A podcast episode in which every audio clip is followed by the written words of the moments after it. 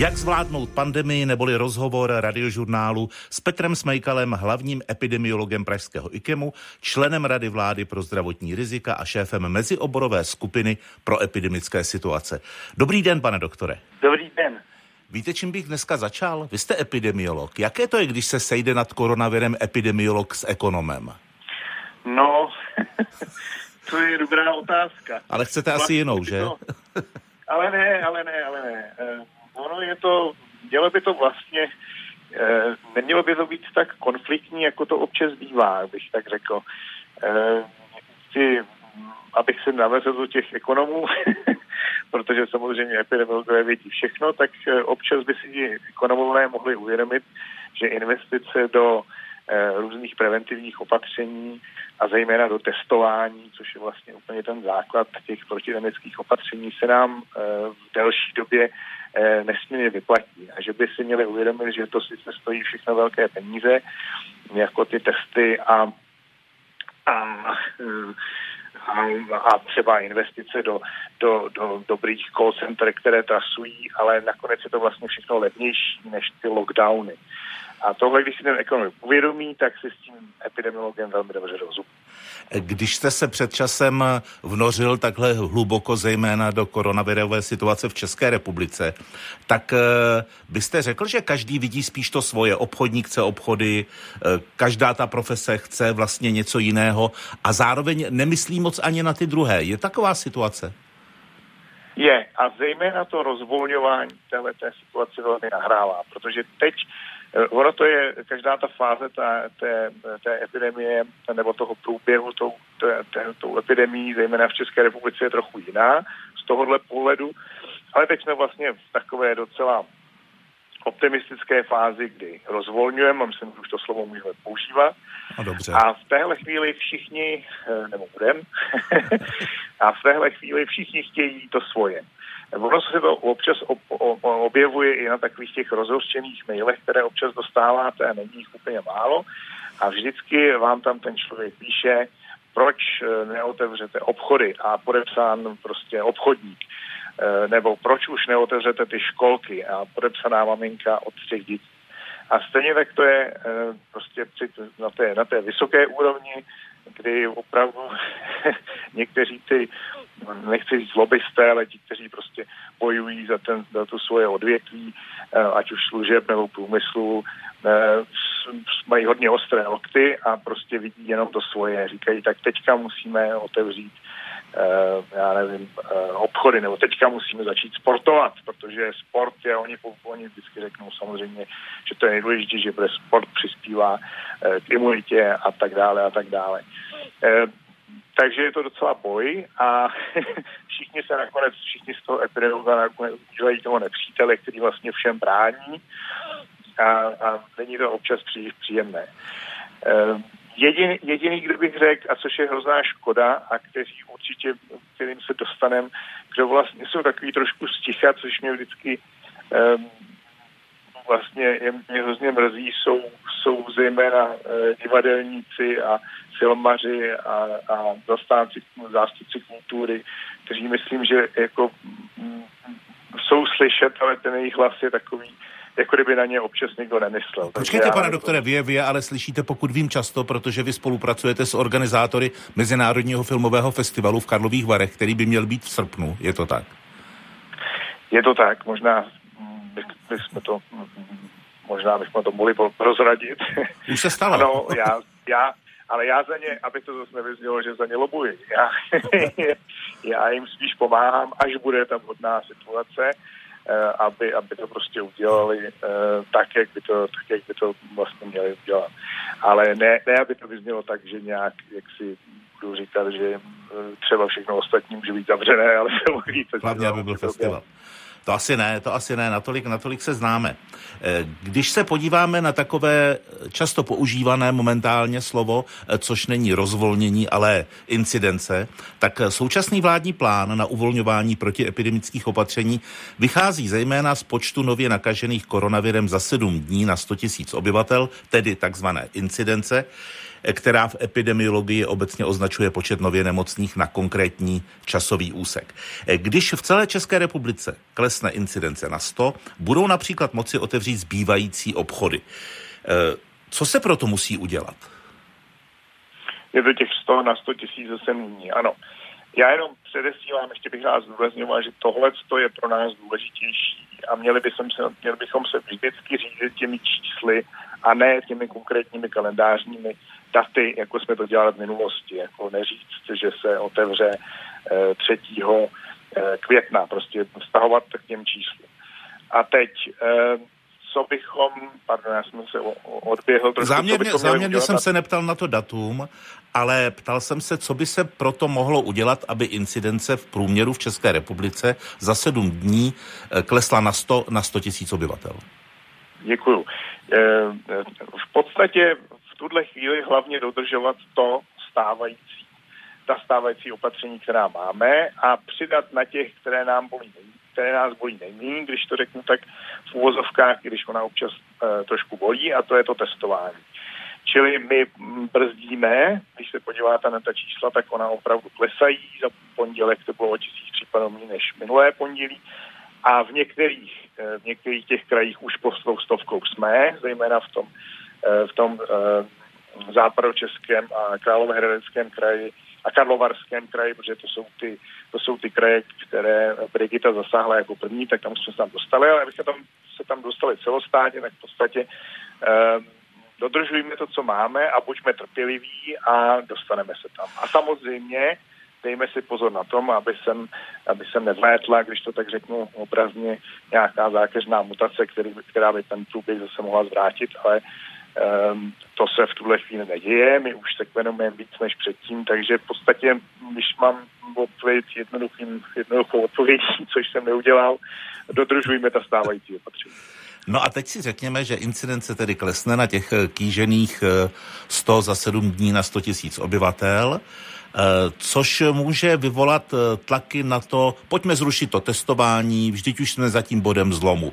Nebyla by to naopak situace eh, jako stvořená proto, aby se testovalo ještě více a rychleji, aby se mohly otevřít další a další segmenty?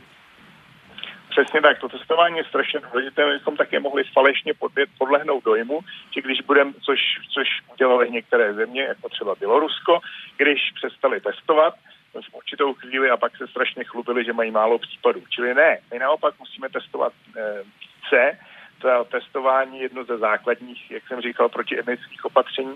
A mimo té incidence se v některých zemích, a u nás se na to pouká také, i když to tolik nezdůrazňujeme, i, i zdůrazňuje to číslo těch pozitivních záchytů ze všech testovaných. Ale protože to testování se provádí antigen i PCR, tak je to celkem složité spočítat, ale vlastně eh, to je takové vodítko toho, kde bychom měli být. My bychom měli být po těch deseti, des, aspoň 10% ze všech, ze všech testovaných PCR záchytů. A tohleto číslo by, mohlo, by vlastně mělo pořád klesat i za e, stoupající vlastně, za, při, při stoupajícím počtu těch testů. To znamená, testování není e, nikdy málo, když to tak řeknu. Samozřejmě nemůžeme testovat jako celou republiku, ale e, vlastně tím, že odhalíme všechny ty pozitivní a dobře je vytrasujeme, tak o to méně zase můžeme používat těch restriktivních a těch ostatních opatření. Ale chvíli, kdy hodně očkujeme, což už je to třetí, co musíme dělat, by se to vlastně pomocí toho testování dlouhodobě mohlo zvládnout i bez jakýchkoliv opatření. Ale teď už mluvím třeba o létě. Ještě k těm testům. Oni jsou testy a testy. Při návštěvě kadeřnictví nebo pedikúry můžou lidé použít i testy ze zaměstnání nebo školy, uvedl minister zdravotnictví Arenberger. Původně byl potřeba test z odběrových míst. Co říkáte tomuhle návrhu? Ale no, ano, v zásadě, pokud zase je ten test víme u těch antigenů, že je strašně důležitý ten odběr.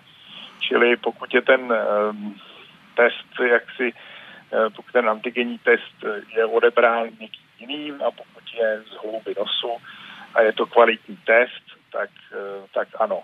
Ale já to čtu tak, že by mohl eventuálně stačit samotest, když by šel někdo k holiči. No, no právě, to je, to je trošku problém. Víte, že u těch samotestů obecně jsou lidé, kteří to zvládnou docela dobře, ale tady už jsme se pohybem na hraně toho, kdy ta citlivost těch antigenních testů právě kvůli tomu odběru výrazně klesá. Tak bych to řekl. Dnes eh, se otevírá další věková, eh, další věková skupina pro očkování 55 plus. Jde to přiměřeně rychle? Před chvílí šedesátníci, teď 55 plus, přitom řada osmdesátníků a starších pořád ještě na vakcínu čeká, nebo takhle, nebo ji nemá? Tak eh, ano, oni, oni, já bych nerad, aby to budilo dojem, v zásadě proti tomu ne, ne, neprotestujeme, nebo nic proti tomu samozřejmě nemáme, protože oni se zařadí, eh, doufejme, ale má to tak skutečně být, eh, až za ty starší. To znamená, oni se sice registrují, ale k té vakcíně se zase dostanou až za nějakou dobu. Čili stále je důležité, aby byly proočkováni zejména ty starší, protože věk je to hlavní hlavní kritérium rizikovosti a při tom, že bychom v květnu opravdu, mohu, opravdu mohli konečně už zvládnout těch kýžených 100 tisíc za den, což už vlastně e, se myslelo, že bude v Dubnu, ale víme, jak to s těmi vakcínami bývá, tak by zase třeba nemuseli čekat e, až tak dlouho. Ale rozhodně neznamená to, že by měli přeskakovat ty, e, ti starší. Oni se pouze registrují. Když se podíváme na, jenom na skok do Spojených států, které důvěrně znáte, protože jste tam jako lékař eh, několik let působil, tak eh, očkovaní američané prý nemusí venku nosit roušky. Eh, USA učinili ohromující pokrok při boji s pandemí, i tak před sebou ale mají dlouhou cestu, řekl americký prezident Biden. Ano, ono se ukazuje, že ti američané, když si řekl Churchill, dělají nakonec všechno dobře, když zkusí všechno ostatní. Oni měli velmi slabý začátek. Víte, že tady ve Spojených státech epidemie opravdu jako, eh, když to tak řeknu, ten, ten, ten, ten rok 2020 byl pro ně nesmírně kritický a těch životů eh, je to stálo hodně, ale ve chvíli, kdy začali očkovat, a bylo to zejména proto, že americká vláda uzavřela s těmi farmaceutickými firmami eh, i, i kontrakty, které třeba i výmuly z jakékoliv odpovědnosti, pokud by něco s tím očkováním šlo špatně. Takže proto také ty vakcíny měly první. V Americe se očkuje v podstatě zejména jenom Pfizerem nebo Modernou těmi mRNA vakcínami a proto e, vlastně v tuhle chvíli, jak si se dá říct, že tu, tu e, pandemii úspěšně zvládají, zejména díky tomu očkování. Ano, zaznamenal jsem, to řekl e, prezident Biden, ale myslím, že se k tomu vyslovoval i Anthony Fauci, ten šéf CDC trošku tak mírněji, že by, že by možná v jednu chvíli mohli odložit roušky, ale to se bavíme o situaci, kdy právě bude většina ta populace proočkovaná. Odložit roušky venku, ve venkovních prostorech, aby jsem řekl.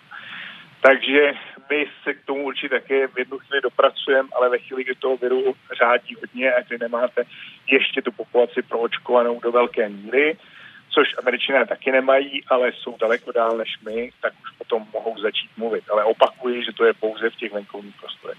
A ještě jedna otázka, vy jste vyjmenoval uh dvě firmy, které dodávají vakcíny, ty dvě americké firmy. Zdá se, že Johnson Johnson se po nějakém počátečním v uvozovkách rozpačitém startu eh, uchytí velmi dobře. Jak to sledujete? Ano, já, já jsem moc rád. Vlastně tak trošku jsme to předpokládali. Tady vidíte, že vlastně eh, je to, a ono se to také vysvětluje jako spíš pozitivum. Sice Johnson Johnson na chvíli vypadl, vlastně s, s uvažováním o to, že se jim bude očkovat, prostě se zastavilo to očkování. Právě proto, aby se, protože žijeme ve světě, kdy bezpečnost je na prvním místě, opět zhodnotilo to, zda ta vakcína je bezpečná a zda ta incidence těch žádoucích účinků, jako jsou zejména ty, ty, ty zraženiny, je něco, co je něco, co by byl důvodem k tomu očkování zastavit. To se neukázalo, čili vakcína byla opět, vakcína opět dostala zelenou a je to dobrá zpráva, ehm, zejména proto, že my dovedeme vždycky v jednu chvíli, pokud je nějaké podezření, to celé zhodnotit a pokud eh, ta vakcína zase neprojde, tak prostě to, to očkování opět rozběhnou. Čili trošku to připomíná asi ten start eh, té AstraZeneca, ale možná, že Johnson Johnson už další problémy mít nebude. Je to dobrá vakcína, je to, připomeňme si, že to je vakcína, která je vlastně jenom jednodávková a a zase eh, vidíme na tom to, že takové ty pochyby, když se vždycky vyskytne nějaké velké pochyby, že, že něco s tou vakcínou není v pořádku, že po opravdu výsledem o, o hodnocení těch, těch vakcín ze západních zemí to nakonec dobře dopadá, že to jsou opravdu jednotlivé případy. Takže je to dost optimistická zpráva pro nás, pro všechny. Takže teď už raději náš rozhovor skončíme, aby jsme skončili aspoň tohle optimistickou zprávou. Děkuji za myslím, rozhovor. Že to je to, já myslím, Jane, že, to, že vlastně těch optimistických zpráv je čím dál tím víc. Já myslím, že lidé by si opravdu mohli uvědomit, že už nás velmi pravděpodobně žádná pátá vlna nečeká a že to prostě musíme ještě chvíli vydržet. Ale že už ty naše rozhovory a celá ta situace s tím Janem bude stále optimističtější a optimističtější. Takže budu se těšit eh, na další optimistický rozhovor.